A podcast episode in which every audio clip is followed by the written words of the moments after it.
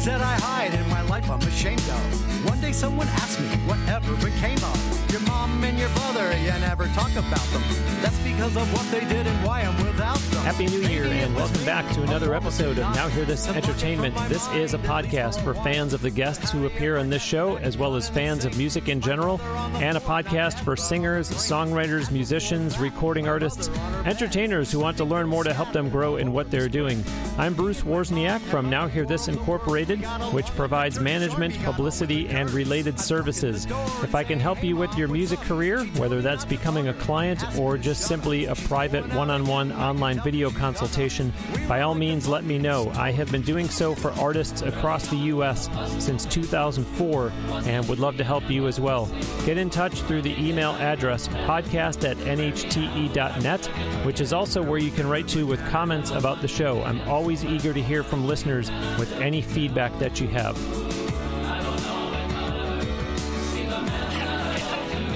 Joining me today on the Now Hear This Entertainment guest line from just north of West Palm Beach, Florida, my guest is a singer, songwriter, guitar player, and drummer. He has had the distinction of working with many greats in rock, pop, and jazz, including Barry Manilow. Plus, he is currently part of the national touring production called Mercury, the story of Queen's frontman. He has also performed in national touring productions such as Broadway Music on Tour and the music of Andrew Lloyd Webber. Plus, he is the creator of The Troubadour's Journey. He has also been a music educator since the 1980s in California, Tennessee, and here in Florida. You've been hearing a song of his called Ashamed. Welcome to Now Hear This Entertainment, Jonathan Cummings. Hi, Bruce. It's a, it's a pleasure to be on the on the show. Yeah, Jonathan, thanks so much for doing this. Let's get started by having you share with the audience all about the song that was just playing called Ashamed. Yeah, this song is a uh, is. I wanted to include this uh, at the at the top of your show because if there's if there's anyone who who um, thinks that they have a song in them, um, or they want to want to write a song, or or um, they just don't know how, or they have no music ability, or they have no training, or they don't play an instrument. The song uh, that's that's being, that's playing "Ashamed" um, the the guy who wrote the song and produced the song uh, did it completely over the phone with me. Hmm. Um, he would call me on the phone and go, uh, "Hey, listen, man, I, I think the guitar the guitar part needs to go more like chink chink chink chink chink, and I want the bass line to go like this." And he would leave me voicemails, wow. and I would interpret what he meant and put together the song the song is also important because this man, uh, Mitch, who's who wrote and produced the song remotely, um, is is terminal. He's uh, he doesn't have a he, does, he doesn't have a, a, long time to live, and this mm. he felt that this song was kind of his life's work, tell, tell, telling his life story. Um, but the point is, is that you know my motto is don't die with your song still in you, and that can apply to music. Uh, but it can apply to anything, really. If, if if you want to write a book, you know that's if that's your song, make sure you do that. You know, if if it's if you want to start a business, make sure you do that because I have a belief that if something is in your heart to do, it's there for a reason. It's a part of your DNA. It's a part of who you are. Um, and you know, since my expertise is music, there are certainly ways to get that done. Um, I've worked with a lot of clients who have just said, I, I have some poetry. I want to turn them into songs. How do I do that? Mm. Well, let's do it. You know, just tell me what it is you want to do. And it's very possible to, to do that. So I would encourage anyone who wants, there's plenty of musicians out there, you know, not listen and interpret what it is that you want to uh, want to hear through your song and, and can produce it for you. So for the song Ashamed, how much of it was it a co-write? Because if you're saying to me that this is someone who is not a performer, a songwriter whatsoever, did they just kind of come to you with thoughts or was it no they actually did really write the song bruce. They had lyrics and melody they just didn't know how to get it recorded.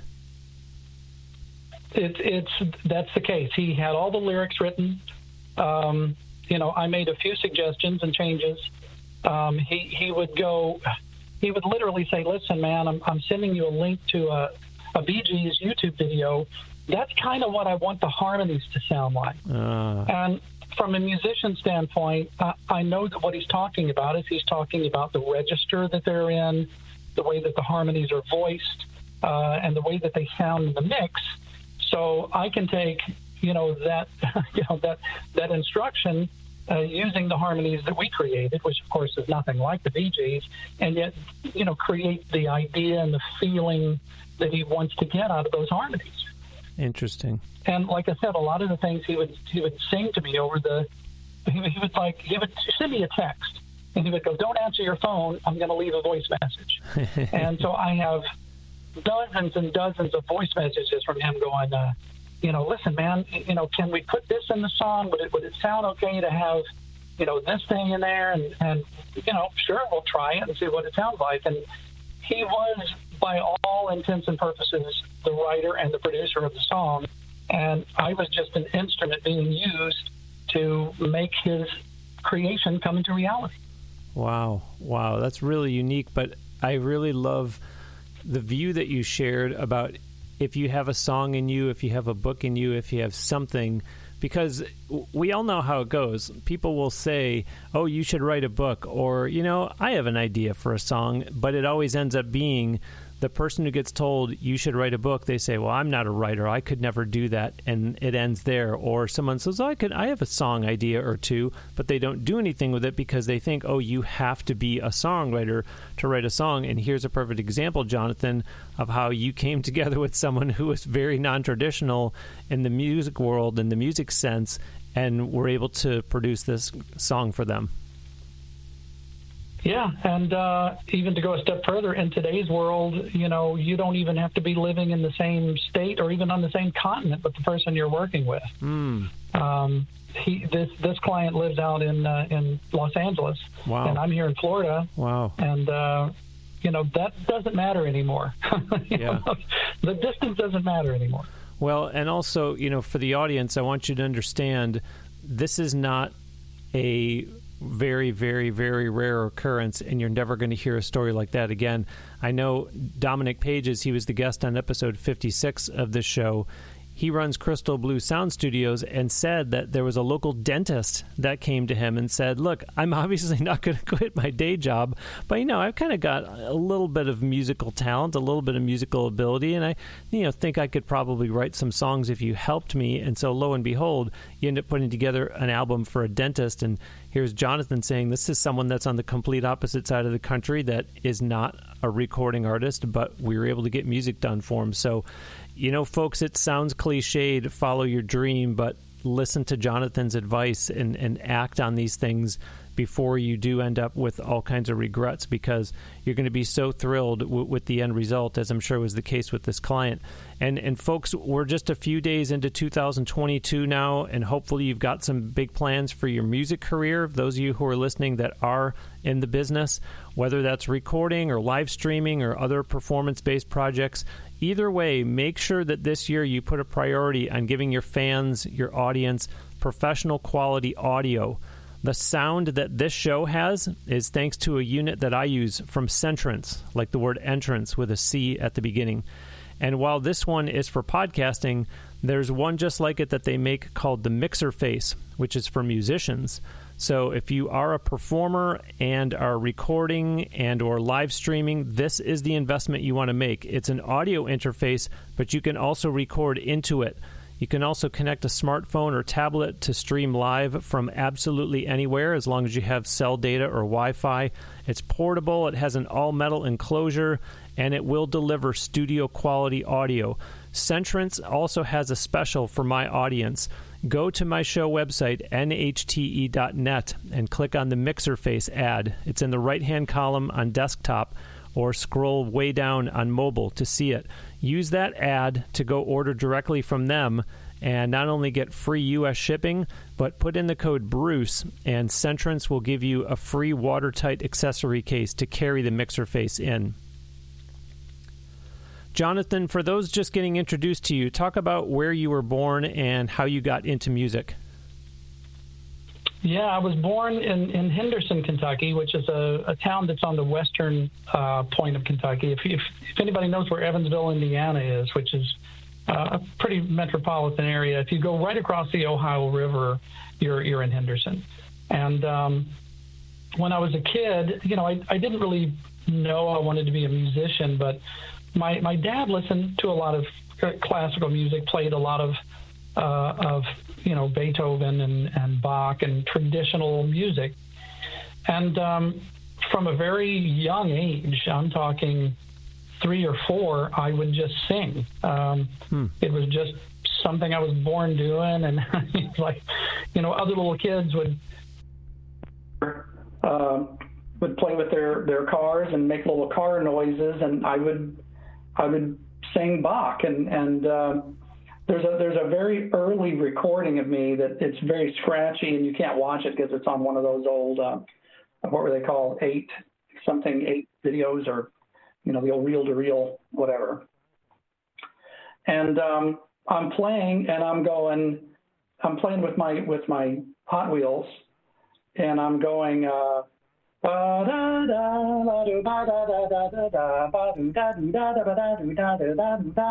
and I'm singing these Bach melodies. So, um, yeah, I would sing songs that I would that I would hear the melodies that I hear that I used to hear, which were you know Bach and Beethoven stuff. But I didn't really know I wanted to be a musician until I got you know I got older and I would hear music on the radio uh, when I was I don't know 13, 14, and some of the things that I heard would tie my ear in a knot because I would, uh, uh, like, there's a song called "Year of the Cat." I remember um, back in the day, uh, and I was born in 1964. I uh, don't remember when the when the song came out, but it was the you know the year of the cat, and the the bridge of the song went. Uh, La blah da da da ba da da da da ba da ba ba. And that note it didn't sound right to me. It's like hmm. that note doesn't sound like it belongs in the in the in this chord. Wow. And of course, I wouldn't have been able to explain it to you theoretically, but those things would would make me very curious. You know, Hotel California's got the same thing. You know, living at the Hotel California. What a lovely place. What a lovely. Uh, any time of year you will find it here. Ba, ba, ba, ba, ba, ba, ba, ba, ba, ba. That chord just didn't seem like it belonged in the song. Mm. Um, and and uh, so it was out of curiosity that I wanted to start studying music theory mm. to learn what was going on. It was like a math equation. It was like a it was like trying to fit the parts of the puzzle wow. together. Wow. And my mom gave me piano, you know, sent me to piano lessons. I really didn't want to play piano, so after I did a couple of the the little recitals, I I didn't do that anymore. Um, and then it wasn't until I think I was about 14 years old, and um, my brothers were much older than me, and I was over at one of my brother's house, and his wife, who was a very eclectic, listening to stuff, was playing. Um, uh, Return to Forever, the Romantic Warrior album. And this is an album that came out, I think, in 76 or something. This was probably 78 when I was listening to it. It's got Chick Corea on keyboard, Lenny White on drums, Al Di Meola on guitar, and Stanley mm. Clarke on bass. Wow. And it was this remarkable music. And I remember I was frozen. I was frozen for mm. hours. I kept, you know, it was a turntable. I kept playing it over and over again. And and I remember thinking, I want to be a musician. I, I want to make people feel mm. the way this music is making me feel. Wow.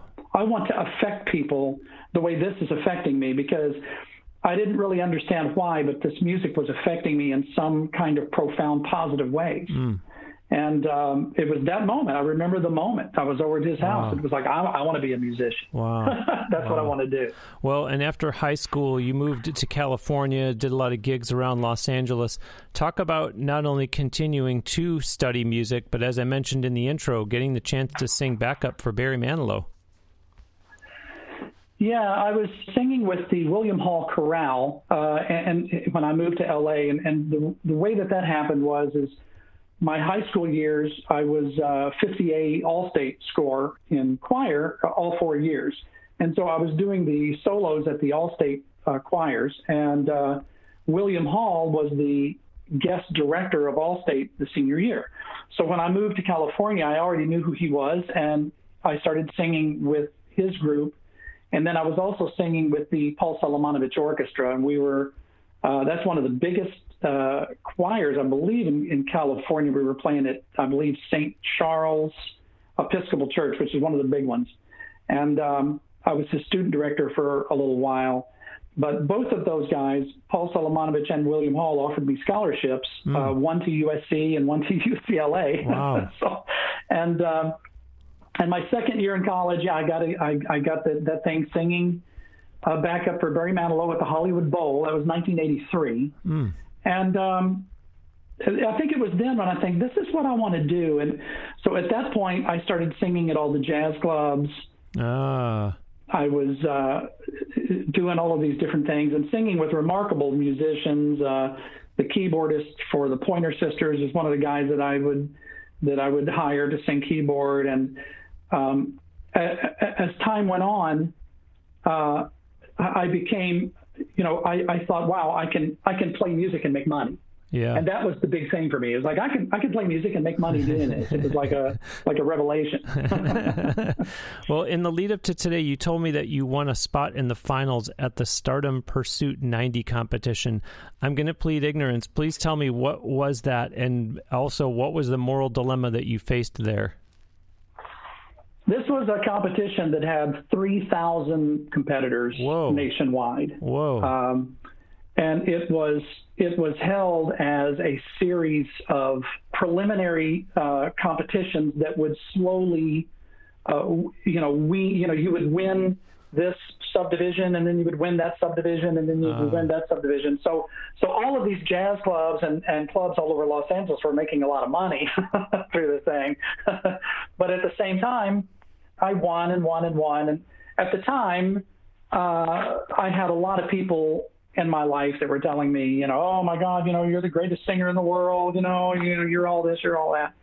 And um, I got to the final, um, the final competition, which was held at the Wilshire Ebell Theater in Los Angeles, and the judges were all famous people. Uh, I don't really remember a lot of who they were. Some of them were people from. There was a show out at the time called uh, Star Search mm-hmm. uh, which was on TV, and mm-hmm. one of the judges was from was one of the producers of Star Search, and mm. um, I don't know, different different kind of celebrities in, in that, mm-hmm. and. Um, I had heard all now you got to remember this is 1990 I was a kid my my head was so big I couldn't walk through most people's doorways at the time and uh, and um, there was this one kid named Bobby. I'm not going to mention his last name because I, I know who he is, and he's he's still around. He still performs. He performs uh, in uh, in Las Vegas. Um, but I had never. He was one of the people I'd never heard him sing. And um, I looked at the lineup for the final show, and they had they had him performing last, and me performing second to last. And um, I thought, well, I want to hear this guy. And I went into his room where he was rehearsing. And when I heard this guy sing, my heart just, I mean, I, it's like I died. Mm. It was like I, I went to a payphone. I called my parents. I said, don't, don't come to this because I'm not going to win. Wow. I'm not, I'm not going to win this. Wow. This, this, this guy, this guy's the greatest singer I've ever heard. I am, I was just, I was devastated. I had already lost mm. this thing in my own mind. Yeah. And um, I was dating a girl at the time who uh, was pretty sharp.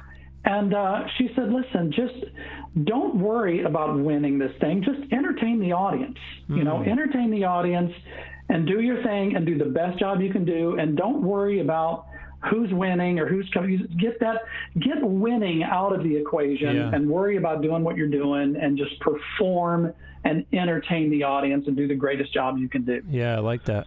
So, sure enough, this guy had never heard me sing either.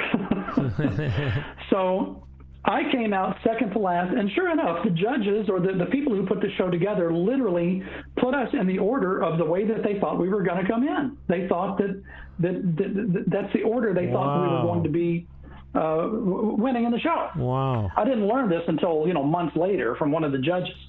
But um, I went out second to last and just did the greatest job that I could possibly do. And I mean, it was a, it was a great, it was one of the best performances. And this guy, Bobby, who had never heard me sing before, he got psyched out. Whoa. And when he came on after me, he wasn't singing nearly as well Whoa. as what I had heard him do just an hour before. Oh my gosh. and the, uh, yeah, yeah. And um, lo and behold, I won first place. I, I uh, won first place in the show. Got a, you know, a big, won a big six foot tall trophy. And I think the, the cash winnings at the time was, I don't know, $3,500 or something, you know, which was a lot of money back in 1990. And, Yeah. um, Wow. and and I learned a lesson. Um, and I think that that was I think that was the time when I I shrunk my head a lot and I stopped being. Uh, you know the, the the egotistical brat that I was, you know, because you know I'd go to these competitions and other vocalists would be backstage sucking on lemons and drinking, and I'd be out in the parking lot smoking a cigarette, you know, going ah, you know, and um, so that was that you know i think all of us have a time when we when we come to reality you know and we start kind of realizing what are the more important things in life here.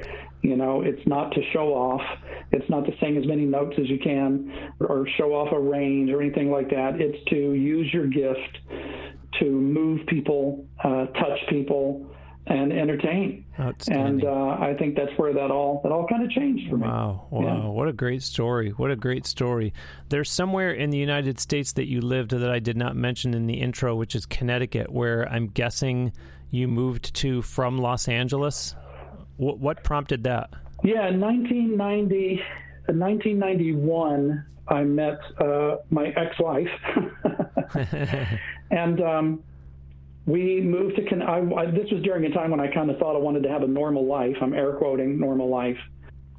The Ovation Guitar Company hired me pretty much over the phone. I had done a lot of woodworking, and they, they at the time they liked to have musicians working in their factory, uh, and so we moved to Connecticut, and I started building guitars at uh, at Ovation Guitars, and uh, that was during. Th- this was a very dark time of my life because, and and this is something, Bruce, that that I have never talked about until now, and uh, I thought this might be a good opportunity to to kind of talk about this because um, I, think that a lot of us, a lot of people achieve things through adversity. It's adversity that that, that causes us to to um, hit rock bottom sometimes and change who we are and and and reevaluate life. And what happened was is is um, this uh, fiance that um, that I was with at the time, who became my wife for ten years, came to me uh, before we got married and said, "Listen, there's something I've never told you about me, but." And uh, you, know, you never want to hear those words, you know. and she she explained to me that for most of her life, uh, she was born and raised as one of Jehovah's Witnesses. And um, she had left the organization because she was sexually molested by one of the elders in the organization Gosh. which caused her and a lot of her family to leave the organization. Um, but she, in, in her words, she realized that she had been, you know, I'm, I'm quoting her on this, she had been punishing God for something that a man did to her. And she wanted to get back into the organization. And she wanted to raise her children in the organization because, in her mind, she thought this was a very uh, viable thing to do, a very good way to live. And uh, me being very naive, not knowing anything about anything, uh, and being in love, I agreed to this. And uh, to make a long story short, I became one of Jehovah's Witnesses and literally gave over maybe 15 to 20 years of my life to this organization. And uh, I'll fast forward. Coming out of the organization is difficult because it means a shunning. Um, if you leave the organization, that means you're you don't talk to your family, friends, relatives. You you, you know you're you, you go through a period of shunning Wow. um, where in, in, you, you're, you're in a state that's called disfellowshipped. You know, you're either disfellowshipped or disassociated, which means you have left the organization and you're no longer allowed to to be a part of it, and you're no longer allowed to associate with anyone that's there. So, one thing to, you know, I, I went into a state of where I was kind of communicating with people uh, online who knew a lot about uh, you know, life after, you know, life after the organization. And I found out that there were a lot of people who were pretending to be Jehovah's Witnesses hmm. so that they could have a relationship with their children, their grandchildren, their nieces, their nephews. Wow. And so I made this crazy decision because I was I was insane. I wanted to get my kids back, and and you know, wanting to get your kids back in your life will drive you to craziness. so I got back into the organization, I, I, which could take up to two years. For me, it took about took about uh, 18 months.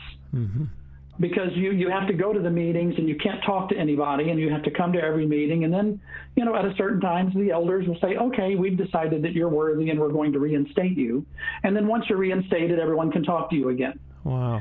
And i actually went through that process to try to gain my children's trust again so that i could hopefully put certain information in front of them that would show them the truth, hmm. uh, but it didn't work. Oh no! Um, uh, an email was found, and the lid blew off, blew off of the whole thing. And wow. my children said they never wanted to see me again. And um, oh my gosh! Uh, so um, I'm making a very long story short here.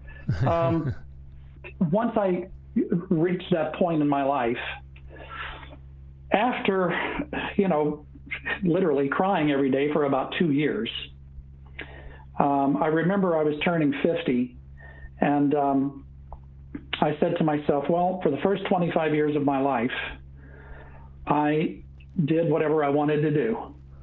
And for the second 25 years of my life, I did what I thought I should be doing, what other people were telling me to do or what organizations were leading me to do. So, starting now for the next 25 years of my life at 50 years old, like seven years ago, I'm going to do what I was meant to do. Mm. And so there's a big difference between doing what you want to do, which is how I started out, doing what you thought you should be doing, which is where I got caught up, and then doing what you were meant to do, which really falls into the area of purpose, wow. life purpose. Wow. Fulfilling your purpose, mm. determining what is it that I was put here on this earth to do, and then hell or high water, achieve that. Fantastic. Then the question came is it possible? Here I am, I'm 50 years old. I don't really know how to play a musical instrument that well. I'm not really connected to the music business in any way at this point. Mm. Can I fulfill this dream of of becoming a full-time professional musician. Okay, let's let's leave the audience hanging here for a minute because I have a couple follow-up questions before you go any further.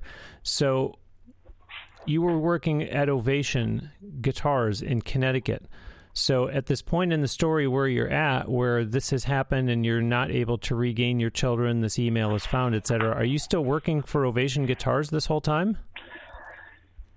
No, this was uh, me and my wife and, and my and my child, my two kids. We moved to Florida in 1999. Ah, uh, okay and um, just because we were tired of the cold, you know, wanted to change. Okay. And um, I started working for a company here in Florida called uh, Delta T Systems which was a company that engineered and manufactured boats, uh, manufactured engine room ventilation systems for boats and yachts. Wow. so, so wow. here I am again, working in the working in the manufacturing engineering field, doing something I just absolutely don't care anything about. Yeah, because you had said that you weren't working in the music business anymore, and you didn't have any contacts, and that's where I wanted to kind of reconnect the pieces because the last I had heard in the story you were telling, you were working for Ovation, and I thought, well, to me, that's sort of still being in the music business in a roundabout way but so you moved to Florida and, and you were doing something that had nothing to do with music. Let me just reset for the audience here. I'm joined today on the Now Hear This Entertainment guest line from just north of West Palm Beach, Florida, by singer, songwriter, guitar player, and drummer Jonathan Cummings. Visit his official website at jonathancummings.com. I will put a link to it on the show page for this episode at nhte.net. He is on Facebook, Twitter, YouTube, and Instagram, so do engage with him on each of those. Keep up with Jonathan online so you can see where and when you can go see him perform live. In the second half of the show, we're going to be talking about some of the different performances that he does. Now that a new year is underway, I hope that you've made a commitment to getting more results for your career as a musician, an actor, a comedian, magician, entrepreneur, a small business owner, an author, whatever it is that you do where you are getting interviewed on radio, TV, podcasts, etc. Set yourself up for success by taking my online class at interviewtipscourse.com. You will get close to 30 tips that will help you maximize the time you put into being a guest and talking to audiences about your business, your product, or your service. There's also a module that gives you 15 sources for finding more interviews. This is on demand, go at your own pace with videos and corresponding PDF downloads. Go to interviewtipscourse.com now to get started. So, Jonathan, you mentioned about your 25 years of life philosophy. And so you set a goal as to the amount of money that you wanted to make every month just performing as a local musician. So, how did that go, and what was the lesson you took away from that? Well, let me let me just preface that for a minute by saying that you know after we moved to Florida in 1999, uh, in 2001, um, my brother Mike was 13 years older than me, and, and he, he was where I got a lot of my musical influence from when I was growing up. But unfortunately, Mike was an alcoholic drug addict who um, he would he would get clean and sober for periods of time, and then he just couldn't. Uh, he would just fall off off the wagon. Mm. Um, he never could uh, get that part of his life together. And in 2001, he died of a self-inflicted gunshot wound. Mm. And um, it was shortly after that, shortly after that time, after I went to his, you know, and also, you know, that part of Kentucky that he lived in was a very, a very dysfunctional part of Kentucky, a very poor part of Kentucky. Um, I actually went to Kentucky, conducted the service. I was an ordained minister at the time, hmm. and I actually in front of everyone, I actually buried his remains. And um, my my other brother Roger, who's ten years older than me, he was telling me, you know, I'm I'm useless right now. I can't do anything. Mm-hmm. My dad couldn't really do anything because he was busy taking care of mom. So I kind of did everything at that during that time. And when I came back to Florida, um, it was within that next year that I extricated myself from the Watchtower Bible and Tract Society, um, became divorced from my wife, uh, and went through all of that turmoil that I had that I had talked about previously. Yeah. Then when I turned uh, when I turned around 50, um, I made this decision that I was going to do what I was meant to do, and and even the woman that I was with at the time, who we had been dating for I don't know three or four years, even she told me, well, you can't do that. You, you can't make that amount of money performing locally. Mm. you know, like I love I love it when people in my life tell me I can't do something.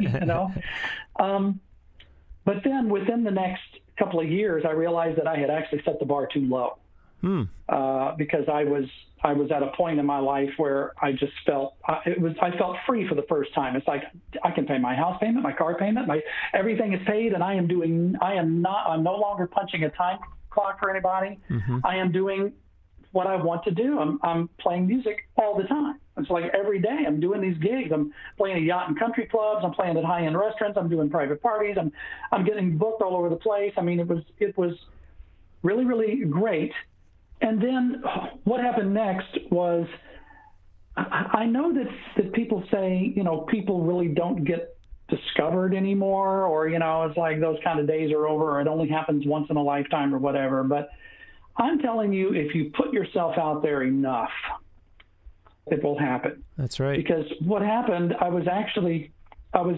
uh, working at a venue. It was a 4,000 square foot indoor venue, and they would hire me there to be the MC for the, the concerts that would come in, which were sometimes national acts, regional acts. Ah. And I was in there one day, and um, there was a guy in there who was wanting to buy a PA system, a, a board, a 32 channel board. Mm-hmm. And um, I didn't know who he was at the time. Turned out he was Jack Starr. I didn't know who Jack Starr was. And um, the the manager of the venue who's showing him the system, you know, saw passed in the store and said, "Hey, Jonathan, would you go do a sound check on the mic real quick?" And I'm like, "Sure."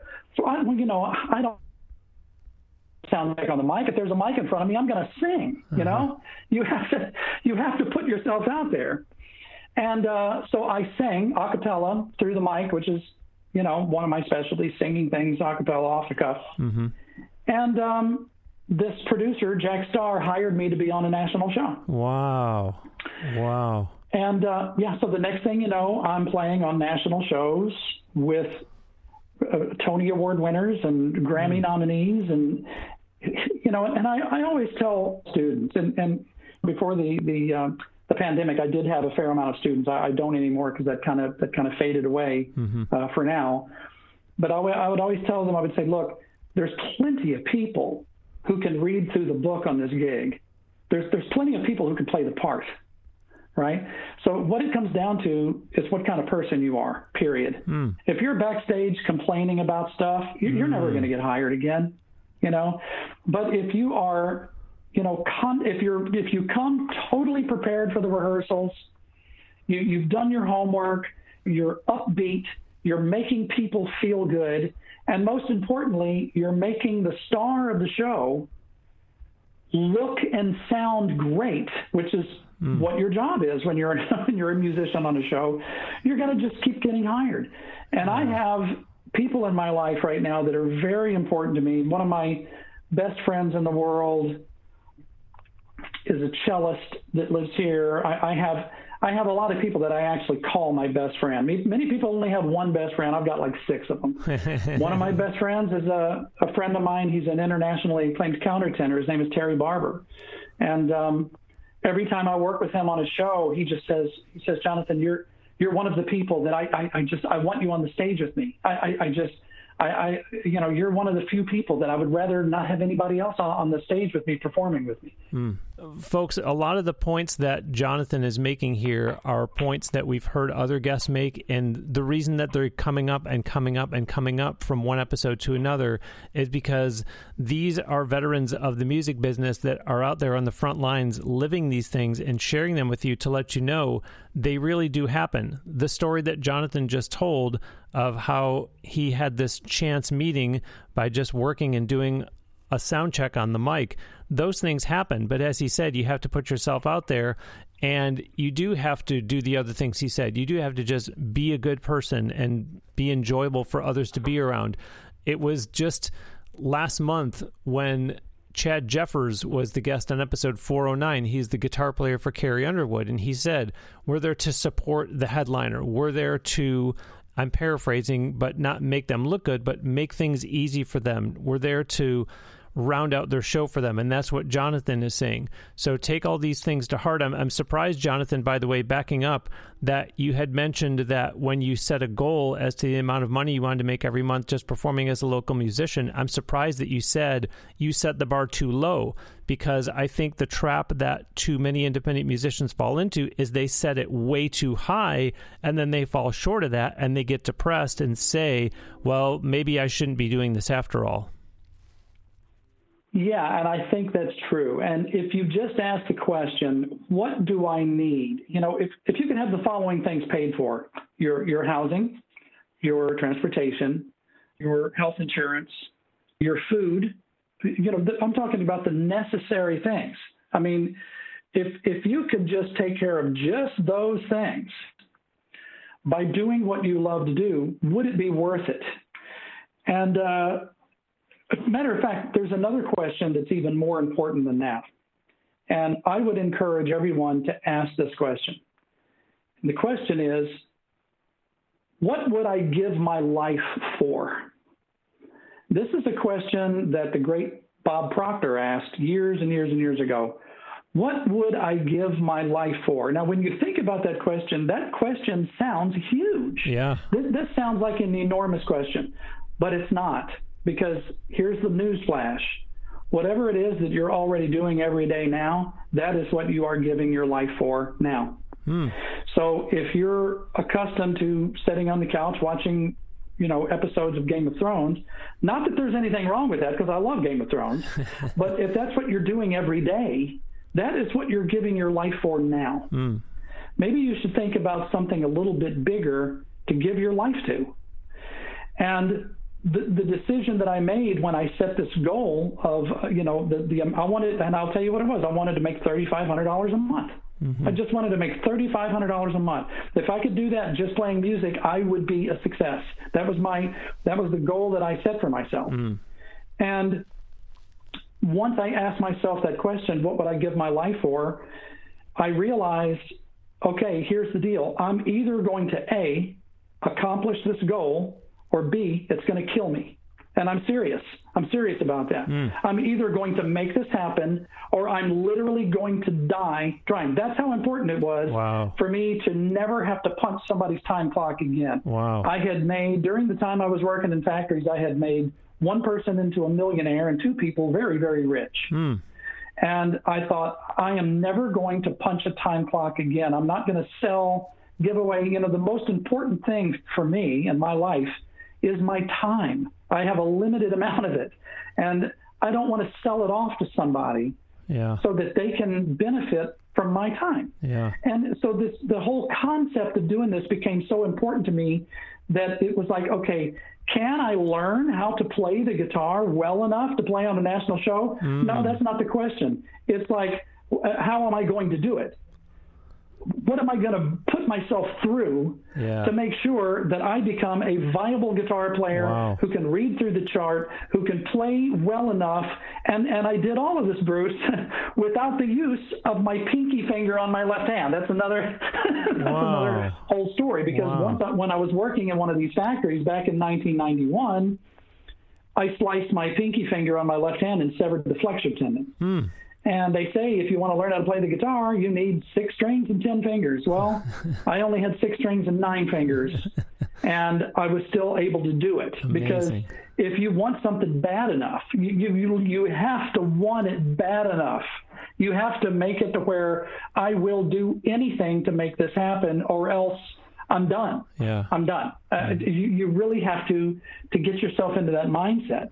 And there are times when you're learning a musical instrument where you practice and you practice and you don't feel like you're getting any better. Sometimes you feel like you're getting worse. But you don't realize it that you are getting better. It's just you're not seeing the results of what you're doing. Wow. Um, there's a great illustration about a, a tree that, that I believe grows in Lebanon, and it's some kind of a bamboo tree or something. You, you plant the seeds, you water it, you give it sunlight, nothing happens for a year. You water it, you give it sunlight, you give it fertilizer, nothing happens for a year. In the third year, you're getting pretty tired, but what you don't know is, is that there's a pretty complex root system growing under the ground. Mm. And in the fourth year, I believe it can grow something like 14 feet. Oh my gosh. Yeah. So when you're practicing your instrument and when you're learning something, you do feel like you hit these plateaus where you're like, man, I'm never going to learn this. You know, this is just frustrating. But if you if you stick with it and and ride on that plateau, realizing that you are growing roots under the surface, then you'll you'll hit these little points to where you'll play the guitar one day and you go, "What just happened? I feel like I'm like I'm like much better than I was yesterday." Well, you suddenly didn't get much better. You're you're just reaping the rewards of the practice that Yeah, you put in and yeah. the study that you've done, et cetera, et cetera. Yeah, great so, advice. I mean, you know, can can it be done at the age of 50? I, I'm that example. I'm that example. I've done it, and now I play on national shows. Great You know, advice. It's crazy when you think about it. Yeah. Well, and speaking of national shows, you started to mention this name. Back on episode 333 of the show, my guest was internationally acclaimed vocalist, actor, songwriter, and producer Terry Barber. Jonathan, you played drums. You were talking about playing guitar, but you played drums in Terry's national touring production called Mercury, the story of Queen's frontman. So, since you're based here in Florida and he's up in, I believe, New Jersey, how did you come to know Terry and get that opportunity? Uh, I was singing in a local theater here in in Florida. Uh, I don't remember how many years ago it was now, and uh, at, the time Terry was living here. He had he has an organization here in Florida called Artists for a Cause that still exists here in Florida. It's still here, even though he lives thousands of miles away.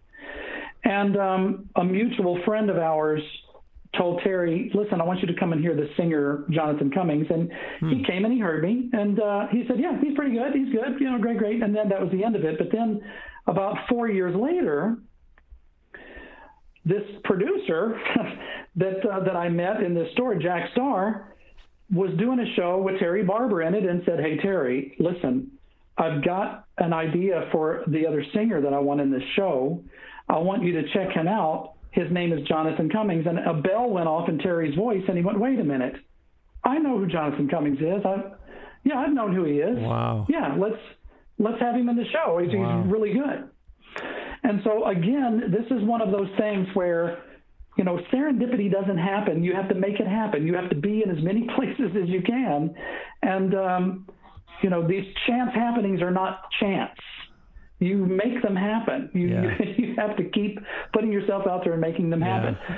So yeah, so um, at the time I was hired to, and here's how that happened. I was t- I was hired to sing one solo and do one duo with Terry. Mm-hmm. And then it came up. Wait a minute, you can also play the drums a little bit, right? Uh, yes, I can. Well, why don't you play some of the drum parts? They're very simple. Okay, I'll play the drum parts. And then it was like, well, wait a minute.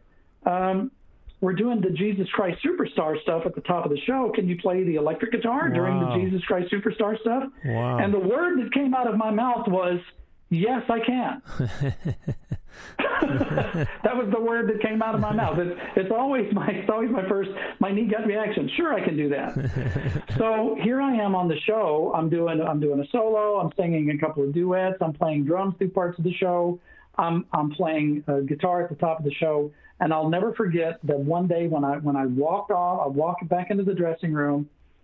Jack Starr, who's a very colorful man, I'm not gonna I'm not gonna repeat his language, but he basically hands me my check and says, "Congratulations, you figured out a way where we can't do the blankety blank show without you."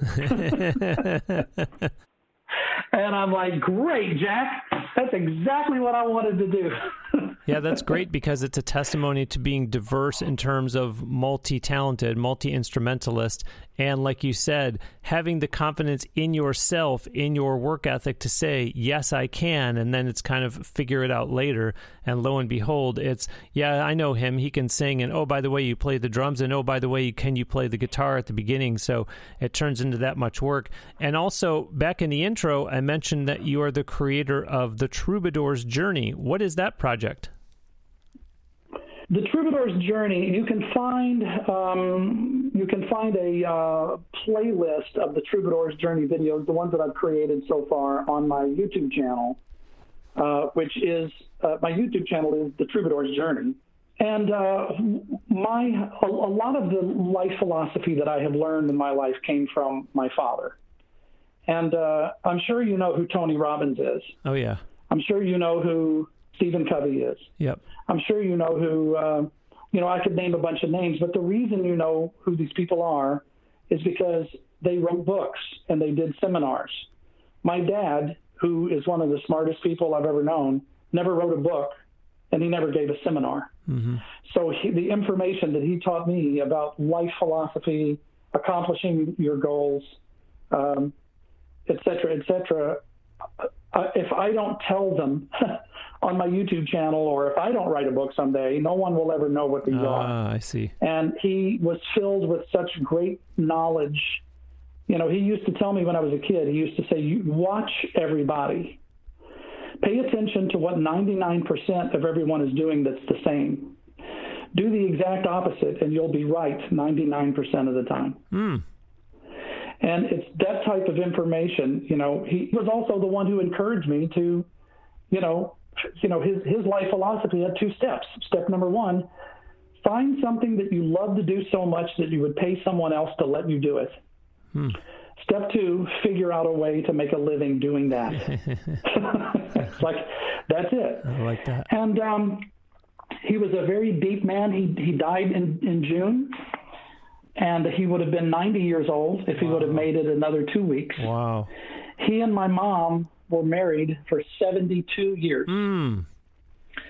And uh, about five years ago, I moved them in next door to me, so I could. I, you know, I always tell people I moved my mom and dad in next door to me, so so they could keep their eye on me, you know. but um, I moved them in next door, and uh, my dad passed away in June. My mom still lives right next door to me. I, I was just visiting her this this morning before the podcast, mm-hmm. and yeah, it was it's his wisdom that. Uh, that I have kind of accumulated in, in my life, and I've taught that you know something I call the 1919 principle, which is uh, very important. It's, it takes about two hours to explain that one.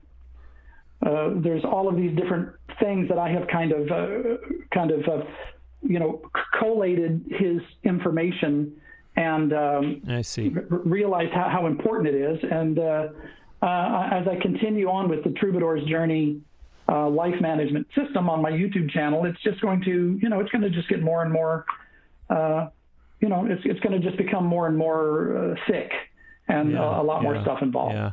Well, we're in the home stretch here, but can you talk about some of the other shows that you have toured with? In the intro, I had mentioned two of them being Broadway Music on Tour and the music of Andrew Lloyd Webber. Well, yeah, the Mercury show uh, is a very important show, and that's continuing to go on here in, in 2022. We, we've done a couple of a couple of those shows, and uh, it's a great show because um, the musicians on it are all incredible, uh, and we actually tell the story of Freddie Mercury during this performance. We play 22 Queen songs, and uh, you know I get to sing my my share of solos, and it's just it's a great show. So that show is going to continue to to go on. The other thing that's happening this year in 2022, which I'm very excited about, is the show that's happening now is just me and Terry Barber. It is a show that, that just has me and Terry Barber in the show, ah. and it is the music of Simon and Garfunkel. Ah. And what we're doing on that show is we are performing the greatest hits album in its entirety, mm. uh, with a few added with a few added things. Mm-hmm. But um, you know, Terry Barber and I were were talking uh, about Simon and Garfunkel and, and how important that music was to, to, me, and it was also very important to him, you know, when we were growing up. And and believe me, me and Terry Barber, we come from different worlds, mm-hmm. you know, and um, I, I, think a lot of people, when they you know ha- have been influenced or affected by that that music, and so we want to share that music and do the best job that we can of of uh, of performing that album live and uh, presenting it with the best uh, the, the most integrity that we, that we can and, and helping people to re relive that, that music. Fantastic. Fantastic. Well, we're going to close today with another song from Jonathan Cummings, one called Roses, Diamonds, and Candles. But before I let you go and I play that song, Jonathan, share with the audience all about this track, if you would, please. This track um, is one of my original tracks. It was recorded here in, in my studio. Uh, and it is very uh, kind of indicative of the way that I write music, which I, I have found is very different from the way most people write music. But the song is very allegorical. Uh, it talks about my love is a rose, but then you, you, you realize that she's a rose because she's very thorny. Mm. My love is a diamond, and you realize the reason I'm saying that is because she cuts very deep. Mm. And uh, my love is a candle, but that's just because she burns. Wow. Um, so it, it's one of these. Uh, uh, kind of an allegory, you know I think that allegory is dying, but uh, uh, it's an allegorical piece of music that, that kind of tells that story. One of the lines in the in the song is uh, you know I thank God for the day when when I ended it when I ended this relationship. Mm. And a lot of my original music, the, the the the you know the most important thing is the words. I think and I always start off writing a song. I never listen to a riff or a chord progression and go, hey, let's put some words to that. Mm. In my mind, that's always backwards. I always write the story. Mm-hmm. Um, and and once I get the story written out, I'm like, okay, let's see if we can make some of this rhyme. And I never put in words that just because they rhyme, because to me that just doesn't make sense to do that. Everything has to be very well done. And then mm. once that's done, then I look at it and go, okay, what kind of music facilitates this story. Wow. Now let's put the music in. Wow. Uh, which which I have found is different than the way a lot of people write a lot of people write music.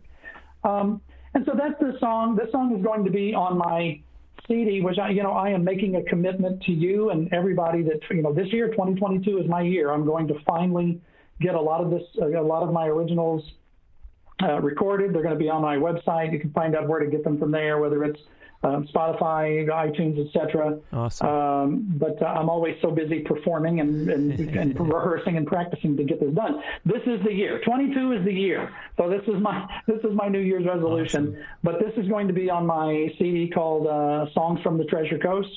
Uh, roses, diamonds, and candles. Fantastic, fantastic. Jonathan, thank you so much. It's been great having you on the show. Happy New Year to you, and we'll be watching for all that music that you're going to be releasing this year. But for now, I really appreciate you coming on Now Hear This Entertainment. Bruce, the pleasure has been all mine, and thank you so much. Happy New Year. Listeners, that will do it for the first episode of 2022 for Now Hear This Entertainment. My sincere thanks to singer, songwriter, guitar player, and drummer Jonathan Cummings do visit his official website at jonathancummings.com. And again, I will have a link to it on the show page for this episode at nhte.net. Remember that he is on Facebook, Twitter, YouTube, and Instagram, so do find and engage with Jonathan on one or more of those platforms. For that matter, tell him you heard him and his music on Now Hear This Entertainment. Keep up with Jonathan online so you can see where and when you can go see him perform live. Be reminded as you start your new year that setting goals is important, but following through on the actions that will help you hit those targets is the key. Everyone is looking to stay home and get interviewed on, say, radio shows and podcasts or be a guest on a TV talk show. But if you're doing those and not seeing results, whether that's sales, downloads, bookings, new clients, whatever, then you're just wasting time. Go to interviewtipscourse.com and learn from all my years of experience, not only booking clients into interviews and hosting the show, but all the work that I did with a National Hockey League team and in the Olympic movement. It's on demand, so you don't have to worry about availability for a certain date and time. Make it your aim in 2022 to nail the media interviews that you do. Go to interviewtipscourse.com today to get started. That will do it for episode 413. Thanks ever so much for listening. I'll send you out today with another song from Jonathan Cummings. This is the one he just talked about. It's called Roses, Diamonds, and Candles. My love is a rose, as pure as the snow from the macaw on her finger to the ring on her toe from her sway back mare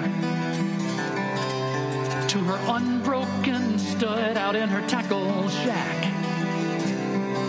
You know she's knee high in mud, and she's a beauty queen to all but me who behold her. From the wolf by her side to the snake around her shoulder, my love is a rose. Oh, yeah. pure as the snow. Pure as the snow.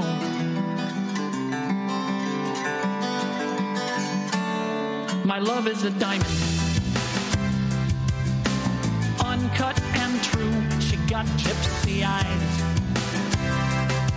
of an undisclosed hue. She got sandy hair like a Mojave desert sand. She's got the claw of a bear in her Indian headband.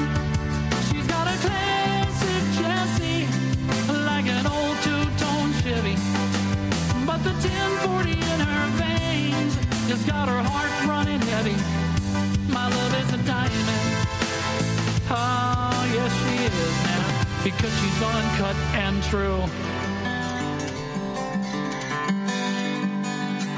You know she's uncut and true.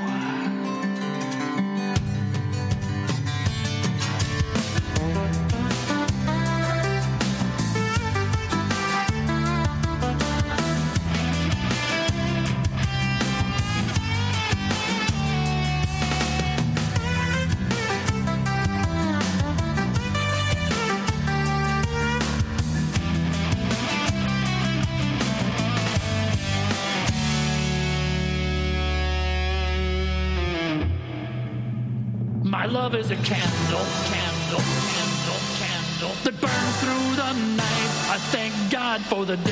Thank God for the day. When I snuffed out that light, she's got the heart of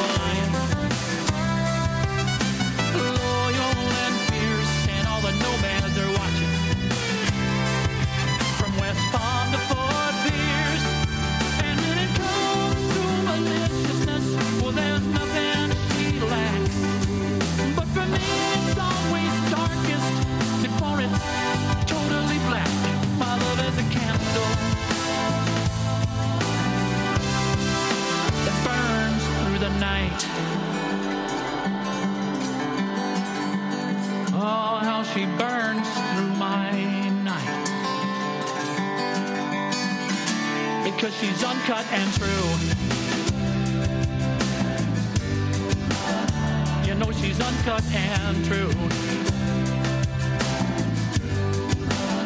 You know she's uncut and